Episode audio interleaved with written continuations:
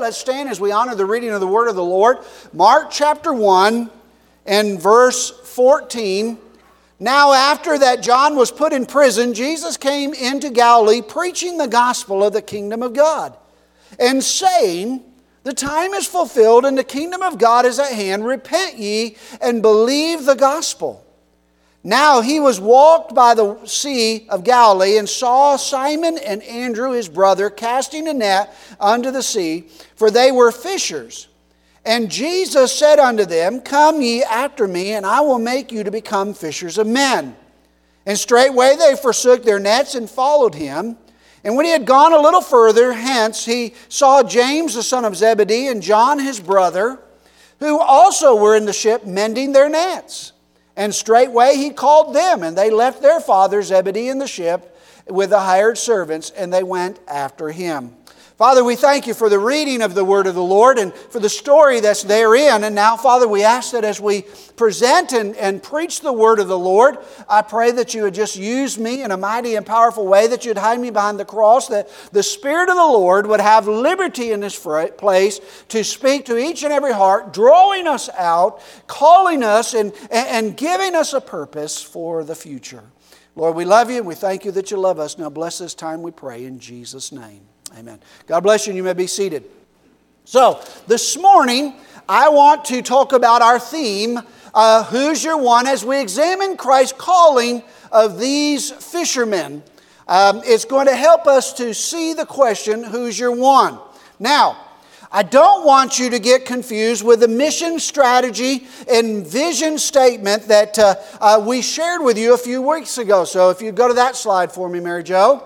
All right, so a few weeks ago, Josh and I, or I had Josh do it, but um, introduced to you our vision statement and mission strategy for our church. Now, this is something that is not going to change. This is something we believe that is biblical. It is the direction that every church should be going in.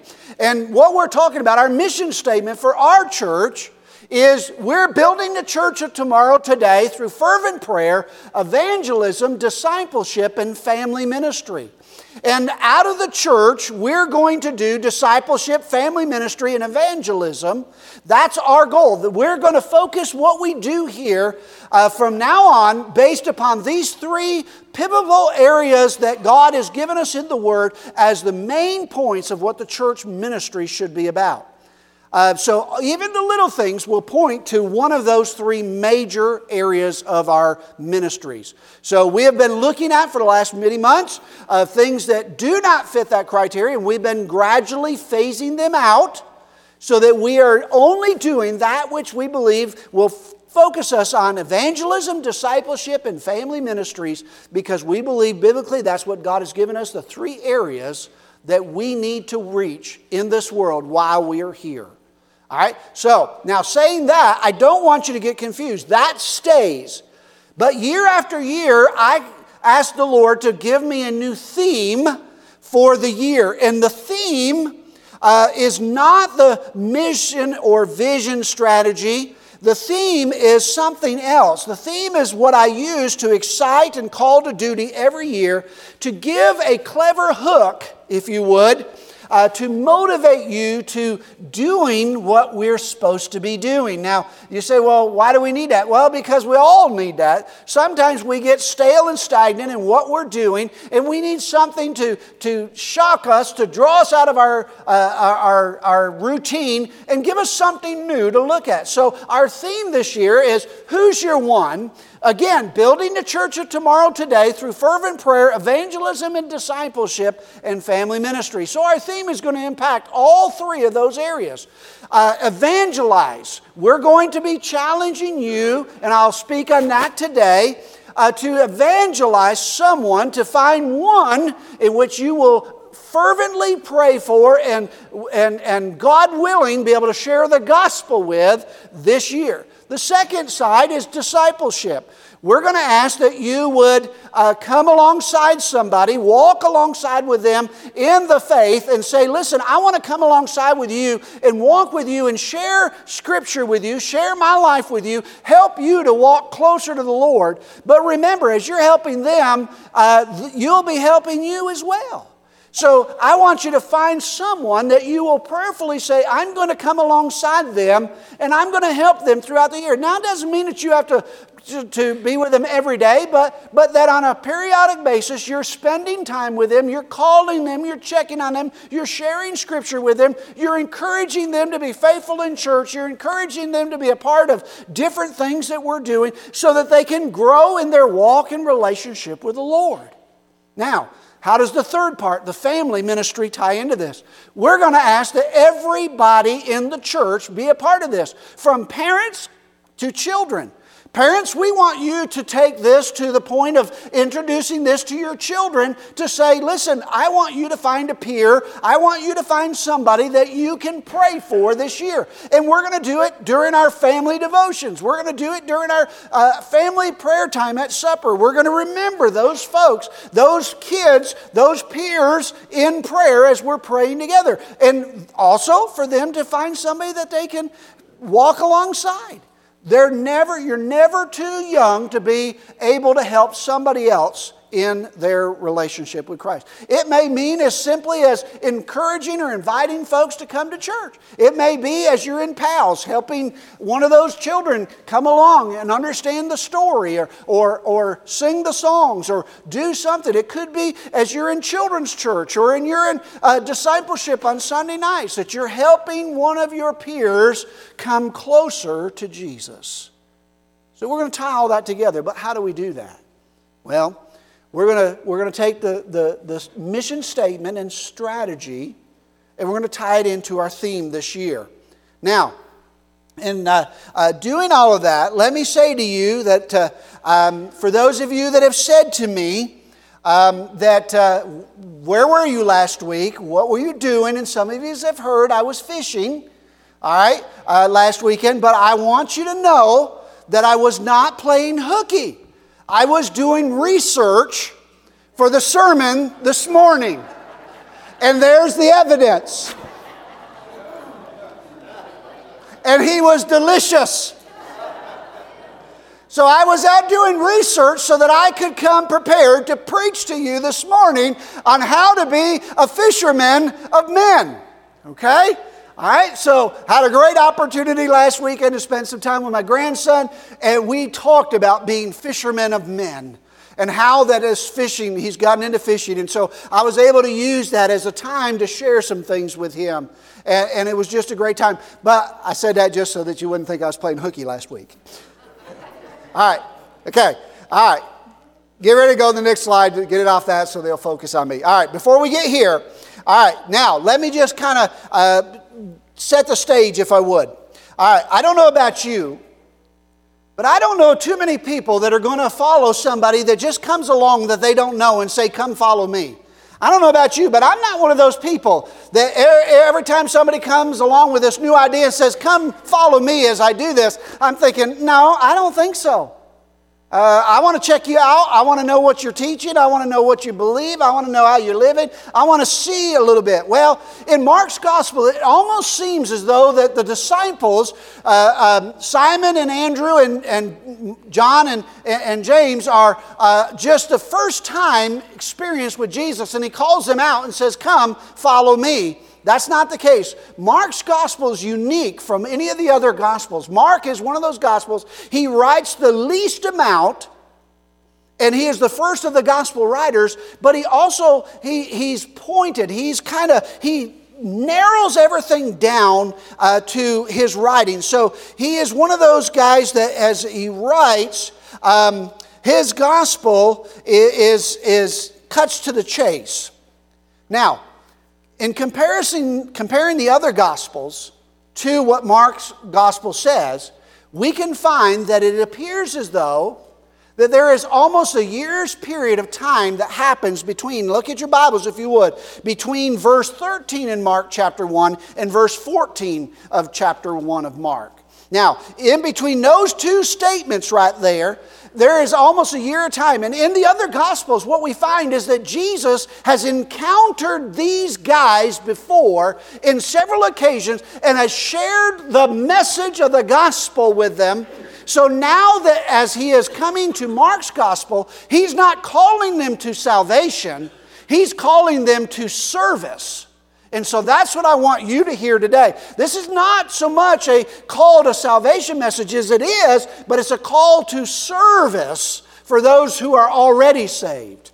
All right, for those of you that may not be, yes, it's a call to the, the, the gospel. But if for all of us who are saved, this is our call to service. All right, so during that time, these men met Jesus multiple times, and now uh, he shares with them that, that famous call to become fishers of men. He says, "Fear not, from henceforth thou shalt catch men." So let me explain Christ's calling of these fishermen. And I hope that when I'm done, you will see the reason that God has given us this year a theme of who's your one. So let's look at the pattern of Jesus' calling first. Now, folks, listen. When we look back at Mark chapter one and verse fifteen, notice what he says here, that Jesus' original preaching had the emphasis of repentance and belief. Jesus preached repentance. My friends, Jesus, just like John who preached repentance, Jesus continued that message but expounded upon it, put more meat to it, gave it more depth, if you would. But repentance is all in all a major part of the gospel message. The Bible portrays a saving faith as that as a life that is a changing faith. All right? Otherwise, if it's not a life-changing faith, it is a dead or non-saving faith. The element of the gospel has fallen into hard times these days, and let me explain. We're living in a time that there has become a gospel being preached out there from pulpits and from people, what I call easy believism. Easy believism is simple, that it just simply teaches all you have to do is pray this prayer and you're in. That's not what the Bible teaches. That's not what Jesus preached. That's not what the Apostle Paul preached. It's not what Peter preached. It's not what anybody's preached in the Bible. We should not be preaching. I believe this, this, this gospel that is being preached called easy believism is the devil's gospel, because he knows that it's going to take people to hell, thinking that they've done something to get saved, but yet have no change in their life that proves that God has come into their hearts and lives and changed them. Listen, my friends, the Bible is clear that we need a change. If there is no change, there is no salvation. Easy believism has crept into the church, and it is a doctrine that is sending people to hell on a regular basis.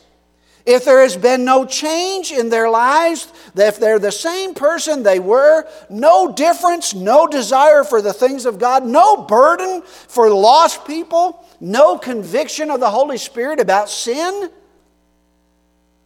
then the church is simply no more than a social club. Or it's a thing that people say, I don't even need to do. It has have no value in this world anymore. My friends, we need to recognize that there is a need for repentance. If there is no repentance, there is no salvation. We need to repent. The destination of eternal souls is the most important thing the Bible talks about. God's desire from Genesis one to Revelation, the end, is all about the destination of the souls of those that He has created. So the destination of eternal souls is the most important thing there is, and that's why it's important for us to be sure that we possess and not just simply, listen, profess that we know Jesus. We must possess Jesus, not just profess that we know Jesus. Not everyone who says Jesus, now listen to what Jesus says, not everyone who says unto me, Lord, Lord, shall enter into the kingdom of heaven, but he that does the will of my Father which is in heaven. Many will say to me in that day, Lord, Lord, have we not prophesied in thy name, and have and in thy name cast out devils? and in thy name done many wondrous works? And then I will profess unto them, I never knew you. Depart from me, ye workers of iniquity. The gospel over and over and over again show that Jesus is available to those who seek him. Incredible as it sounds, with so little time to teach these hard-to-teach disciples, Jesus seemed to be available for everyone that made a request unto him. Everyone that came to him for healing, for, for counsel, for help, Jesus always stopped what he was doing and met their need. And in meeting their need, he always presented the gospel to them. He always shared about their spiritual need. My friends, we must look around and find the needs of people around us, but we should never, never, ever just stop with meeting the social, physical needs, but we must dig deeper to meet the spiritual need that we all have, that we all need Christ as our Redeemer. So Jesus took the time to share the gospel with all that came to him. The gospel never records Jesus turning down a request for help. Jesus always had time to invest in others. Jesus was totally sensitive to the needs of those around him. Jesus always recognized an open heart, a repentant sinner. Jesus was never out of touch, even to the point when the crowd pressed against him. One time he turned around and said, "Who touched me? For I heard, felt virtue pass from me." The Scripture tells us that there was a time when, when a woman touched the hem of his garment.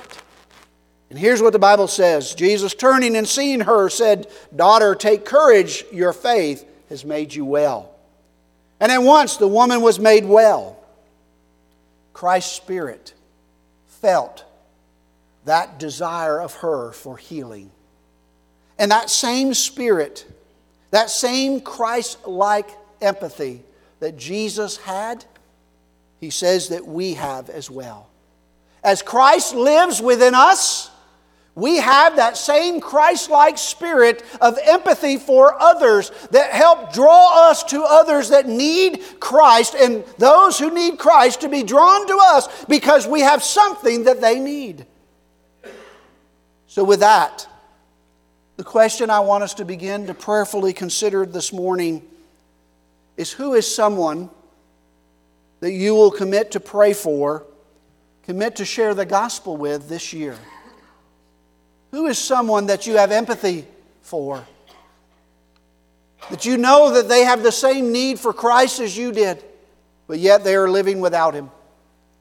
Who is that one in which God might place in your heart as one that you would be willing to pray for and then eventually share the gospel with? Now let's look at the power of Jesus' calling. Mary Jo, if you'll flip forward. There you go. Thank you. Fishermen are always hardworking people. Usually professional fishermen, like in our story, it showed that they were, they were either casting their nets, they were mending their nets, or they were preparing to the catch in which they had just brought in. The Lord needs hardworking people who are not afraid to work hard for the kingdom's sake. A fisherman needs to be patient because he knows that it often takes time to find the school of fish. Fishermen learn to wait because they know that it's worth the wait.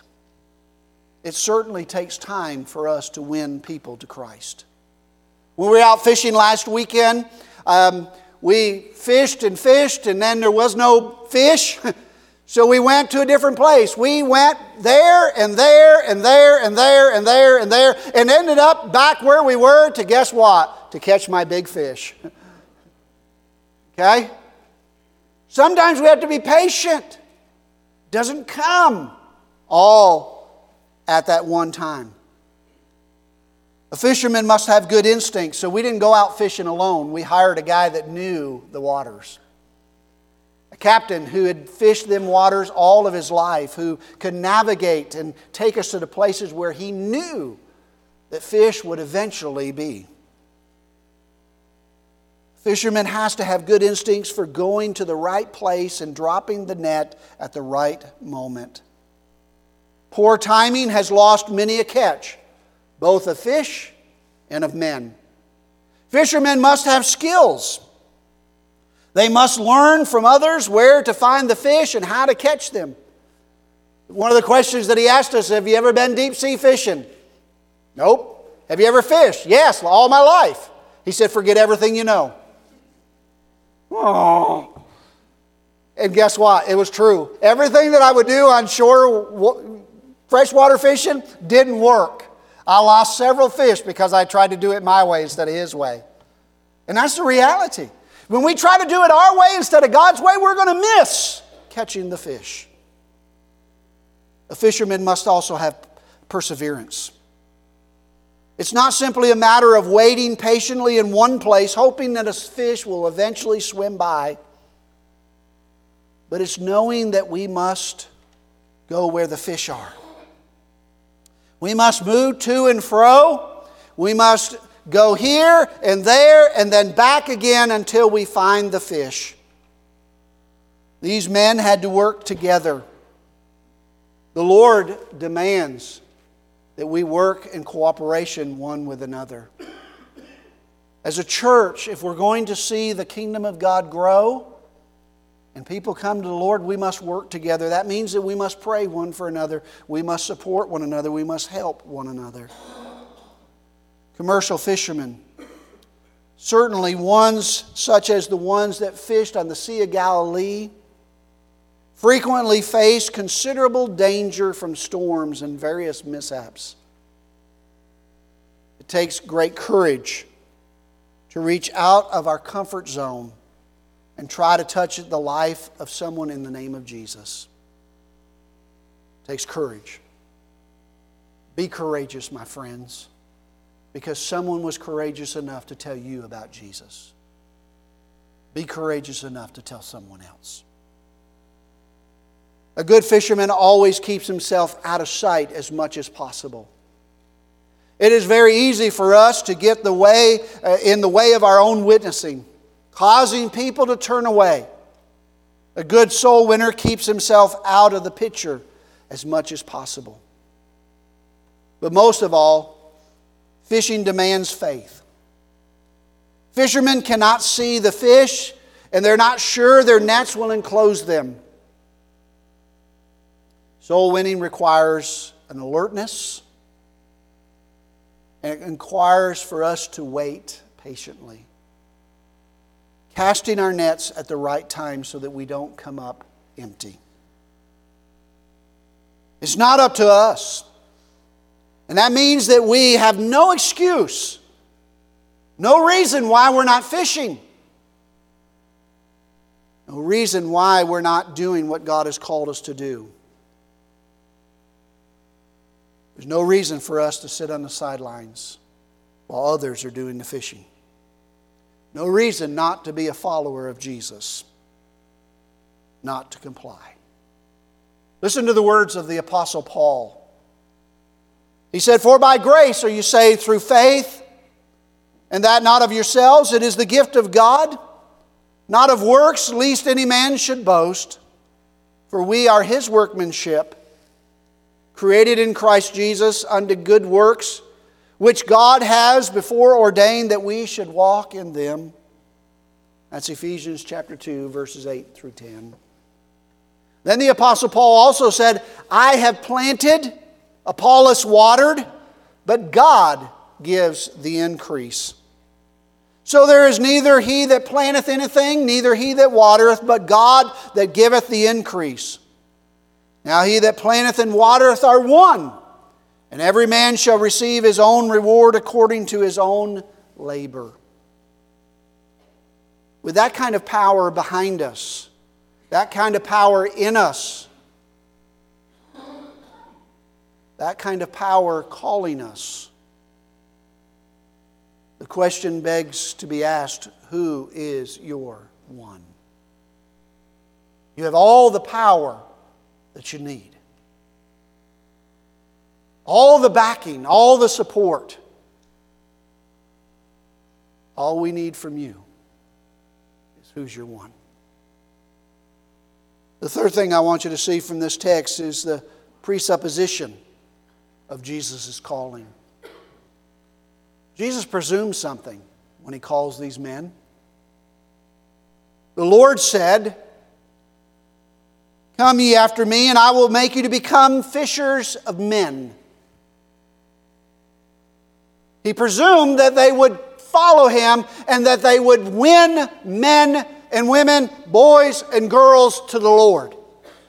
He had a presupposition here that when I call you out and give you a task, you're going to go and you're going to do it. Can I be blunt? Can I be honest?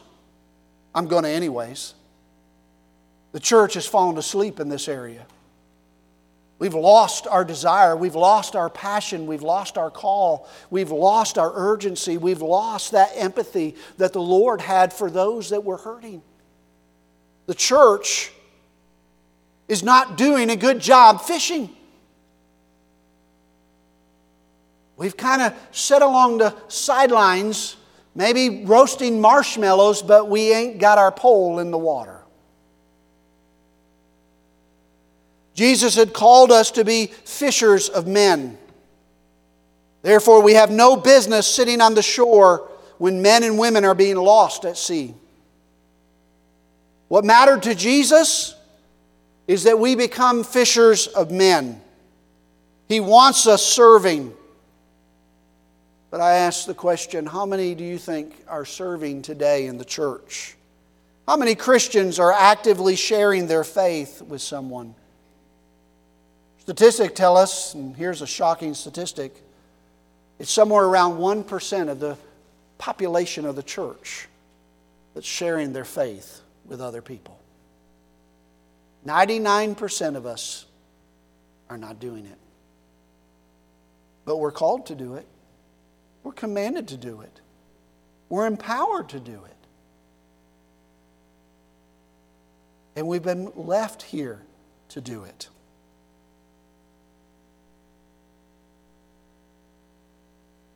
How many of us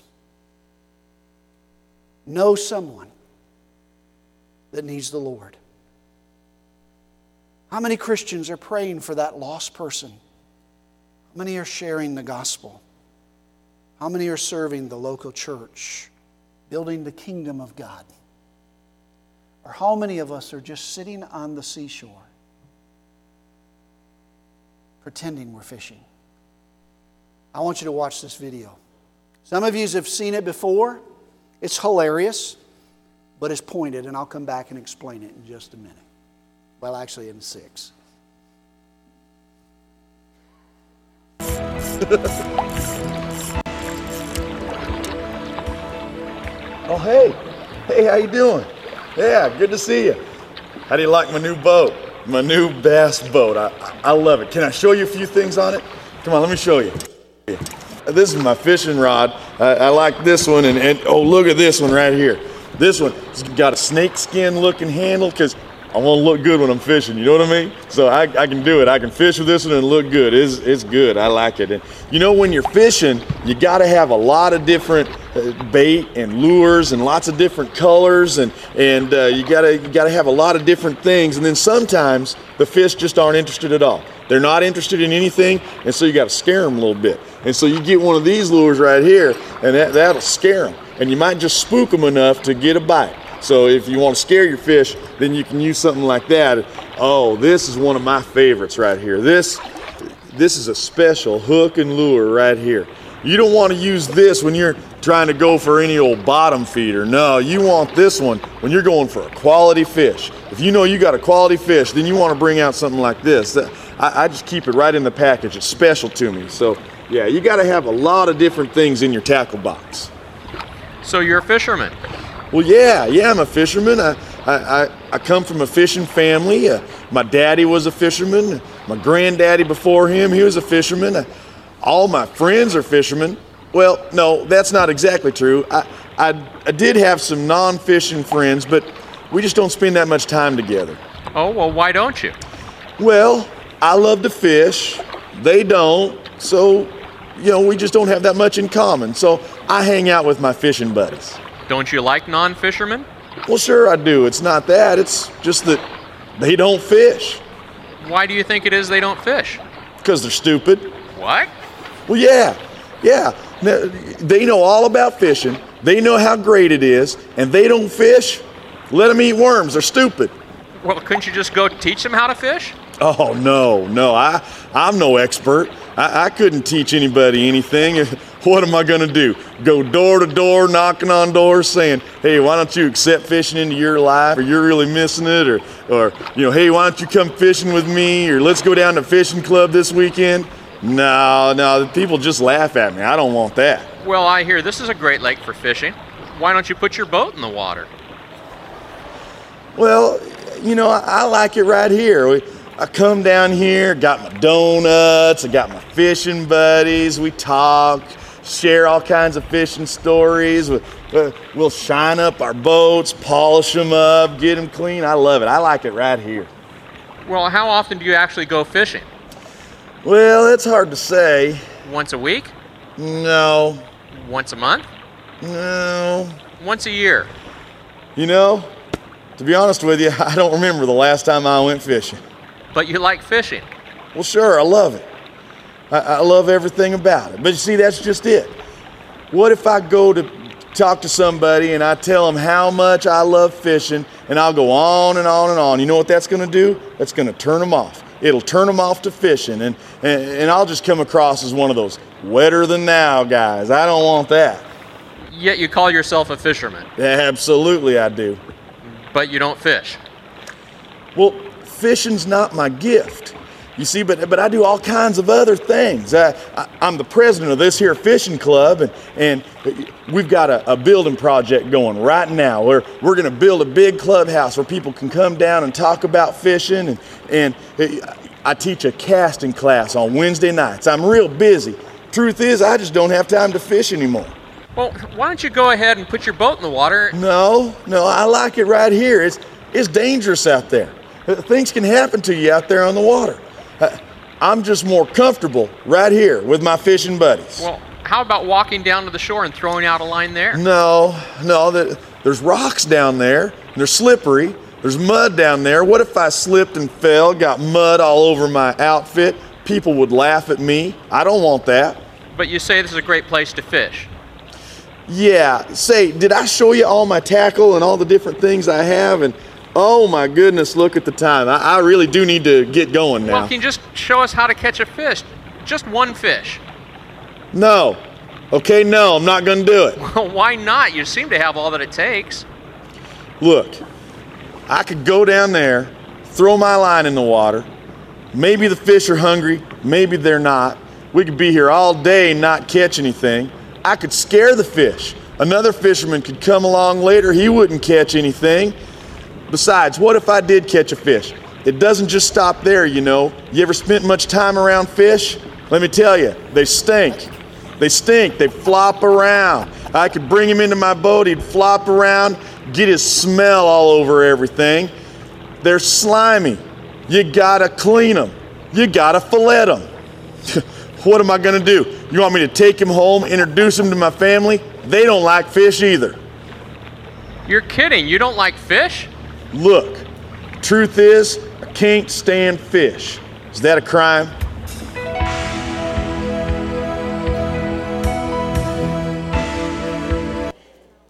Now, I could have shared that story with you, but I thought he did a much better job. Let me ask you a question. Can we call ourselves fishermen if we don't ever go fishing? Year after year goes by and we don't take our pole out of the house or out of the truck. But yet we buy our fishing license. We say we're a fisherman. Got all the right stuff, but we don't go do it. We might have all the right stuff, we might know all the right places, and we might know all the right ways to fish. But if we don't fish, we're not a fisherman. Is someone following Jesus if they're not fishing? Not according to Jesus.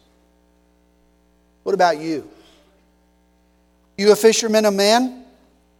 Are you trying to catch anybody for Jesus? Are you praying for the souls of men? In our twenty twenty theme, to challenge you to pick one person by name to commit to praying for that person's salvation, for God to use you to share the gospel with them. Now, over the next few weeks, we're going to do a couple of things. I told you there's two parts to this, evangelism and discipleship. So we've created two cards. One is an evangelism card, and on it it says, who's your one? Who will you prepare or will you share the gospel with? The other one I'll give you in a few weeks, and it simply says, who will you disciple? We'll talk about discipleship, and we'll talk about the fact that who is somebody that you can come alongside. But here's what I want you to do this week. I want you to pray about who that person is. Now, if you want to take a card, I've got one hundred of them printed up. We're going to make more. I had one hundred printed up this week. You can take it this week or you can wait and get one next week. We'll have plenty. I want you to write that name down on that card.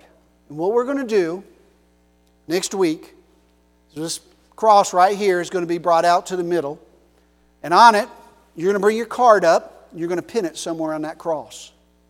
And that cross is going to be remained out in the open for us to be reminded throughout the year about the people that we have committed to to pray to share the gospel with. Now, when it comes time to share the, uh, our time of discipleship, I went into our old sanctuary and found something that I've looked at for many, many years. I used to sit on the table, uh, communion table in front of the, the pulpit at the old church. It's the old big Bible that used to be in the old sanctuary. I got that out this week and brought it in here and placed it here and hoping that Tammy wouldn't knock it over. Uh, but what we're going to do is those discipleship cards, when you put that person down, we're going to put them in this Bible, in different places in this Bible, as a reminder for us that we're going to walk alongside somebody and share the Word of God with them. Encourage them to grow in the Word. It's going to be our reminder throughout the year that there's somebody that I need to be sharing God's Word with. Somebody that I need to be helping getting closer to God's Word. So we're going to have two visual reminders for us this year to remind us that we need to evangelize and disciple one. Now, it's probably not a good idea for us to make the same one we're trying to evangelize the same one we're trying to disciple, because you got to first get them to the cross and have them receive Jesus before you can start discipling. So it's really two people that you need. Who's your one? But it's got to be two people. All right? Now, I know every one of us know two people. One that's lost and one that we can walk alongside, that we can help. So over the next several weeks, we're going to be having different messages in between some guest speakers that we got coming and different things that we got that are going to be promoting this theme. Our theme this year, Who's Your One? As you come into the church, as you're walking down the main hall, as you look, there is a great big billboard that Carolyn and Larry put up for me. And in it, in the middle of it is a mirror for you to walk up and look at. And it, in it, it's got the Who's Your One, and then it's got a mirror that reflects what? You. Who are you going to reach? Not who's somebody else going to reach. You're looking into that mirror and seeing who God's calling you to reach. He wants you and I to do this. The kingdom of God is at hand, and lost souls are at stake. It's time for us to recognize that God wants us to cast the net and go fishing for men. Now, I brought out two of my poles and a net that I went out and got this week for a reason. One of the things I, you know, I've known this all my life, fishing, but um, when we were out on the boat, um, You know, the fisherman, the, the captain and the, the, the first mate there, um, they uh, they put out several different, had us put out several different baits and several different lines. We had, there was just three of us fishing, but we had six or eight poles in the water. Why? Because it gave us an opportunity to catch a different fish in a different way in a different spot. And so we need to recognize that, yes, who's your one, but you need to realize that there are more than one way to catch that fish, to catch that person. You got to begin by praying, and then you got to begin by sharing, and you got to begin by living it out before them. They've got to see Jesus in you. They've got to see your heart for their heart. They've got to begin to understand that you have a passion and an empathy for their salvation like Jesus does. And my friends, when they see that you love them enough, that you're concerned enough for them, they will be open for you to share the gospel. Now, some of you may cast your line into the water the first time and catch the big one. They may be ready. Remember what the Apostle Paul said. I watered, Apollos planted, or vice versa. And uh, it doesn't matter. Somebody's already maybe come along before you and planted a seed. And you're just coming along watering it. Or you're just coming along kicking the dirt to, to make sure it's, it's covered.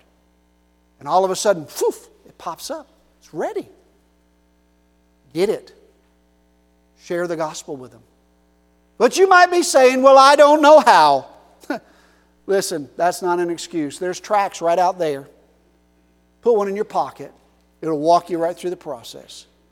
Oh, and by the way, for those of you that say, I really don't know how, I'd really like to learn how to do that, we're going to have some times when we're going to do that. We're going to be teaching you, every Christian a witness, uh, how to share Jesus without fear. We're going to be telling you ways in which you can help somebody else come to know Jesus. Because we know that we all have excuses. And we're going to eliminate as many of them as we can. You have the power. You have the Spirit. You have the empathy of Christ. It's time for you to simply get off the shore and go fishing. And see what God wants you to catch. Who God wants you to bring to Him. God's already out doing the work. He just wants us to come alongside Him as fishers of men. So the cards will be available. I'm going to ask uh, um, Josh, you don't mind, go back there if you will. If you want a card this week, pick one up. We'll give them out until we run out. We'll have plenty more next week. All right? Um, but if you just want to go home and pray for that person, come back next week. Do I? Downstairs? Up here, okay. All right, so there'll be plenty of opportunity, but your homework assignment this week is to pray. Pray and ask God, who is your one? Who is it that He's calling you to evangelize? Now, along that way, if He gives you one to, that you disciple, write that name down. We'll come back to that one, okay? But who is it that He wants you to pray for? That's lost and needs Jesus. Would you do that this week? Come back next week and we'll share a little bit more. Talk about how that we can apply that to the cross.